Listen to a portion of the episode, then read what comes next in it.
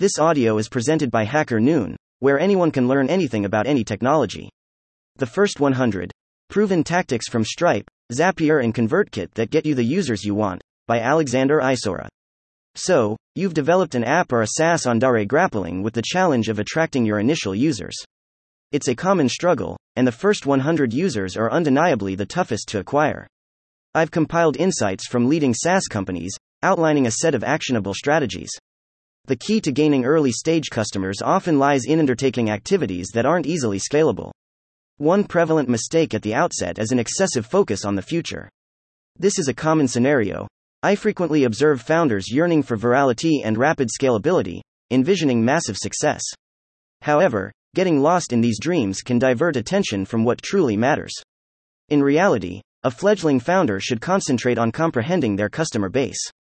Conducting research doesn't require a large user base, a handful of individuals is sufficient. Obtaining the first few dozen users is more feasible through manual actions, activities that, although not scalable, lay the foundation for sustainable growth. Now, let's delve into some examples of these manual actions. Massive following people on Twitter. This strategy proved instrumental in Sahail's efforts to launch MixPanel, the analytics tool. https://twitter.com, Sahail, status, 1,9,454,402,048,937,986. Embeddable equals true. Remember that you can follow up to 400 persons per day. Start with an email newsletter. The concept is to curate a list of individuals who appreciate your content and then leverage this audience as a launching pad for your product. One of my favorite instances of employing this strategy involves Ryan Hoover's experience from a decade ago. He initiated a daily email newsletter featuring intriguing startups he discovered. Over time, he cultivated a list of 170 highly engaged individuals. The recipients not only responded to Ryan but also expressed their enjoyment of his curated digests. This positive interaction sparked the idea to develop a product. Enter the infamous Product Hunt. With the support of this initially small yet enthusiastic audience, the new website swiftly gained momentum, transforming into the premier social network for startup enthusiasts. The Collinson Installation. Paul Graham writes > @YC, we use the term Collinson Installation for the technique they > invented. More diffident founders asked, will you try our beta? And if the > answer is yes, they say, great. We will send you the link. But Collinson > brothers weren't going to wait. When anyone agreed to try Stripe, we would say > right then, give me your laptop. And set them on the spot. Source. http://paulgraham.com /. HTML, must read by the way, product forums. Zapier serves as a tool that seamlessly connects different applications, such as Salesforce with Mailchimp or Dropbox with Google Drive. Now, who constitutes Zapier's user base? That's right, the users of these diverse apps. Where do you find these users? Often, on the product forums of platforms like Salesforce, Mailchimp, and others. And here's where the strategy unfolds.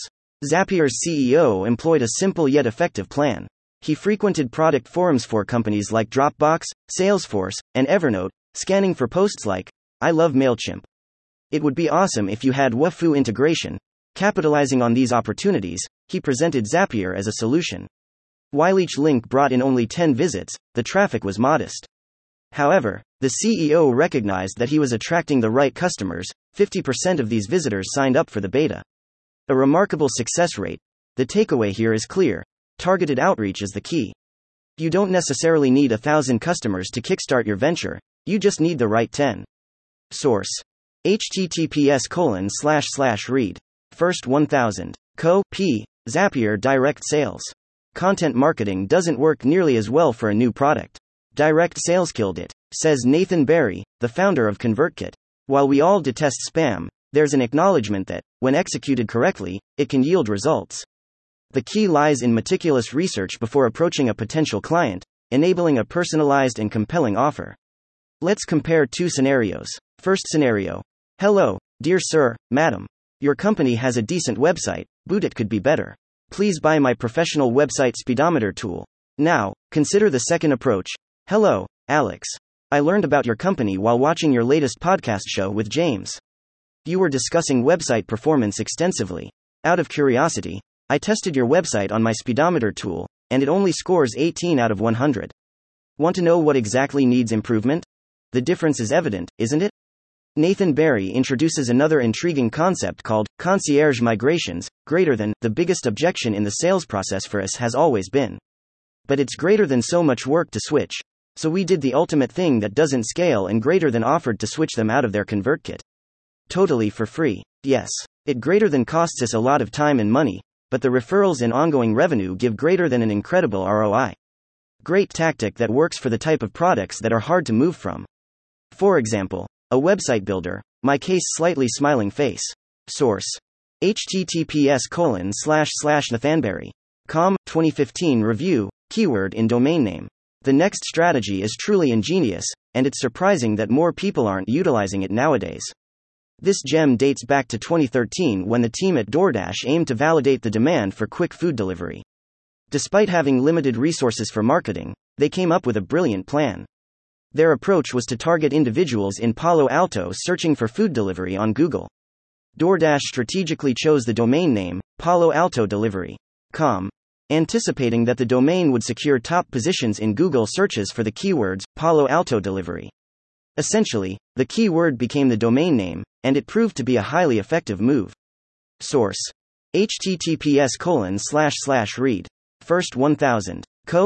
Case study DoorDash. I personally employed a similar strategy with success. My side project, UIGenerator.org, has generated over $20,000 in profit since 2022, with the majority of the traffic originating from Google. You can probably guess the keyword. Moreover, just a couple of weeks ago, a friend of mine used the same tactic to garner free traffic from Google.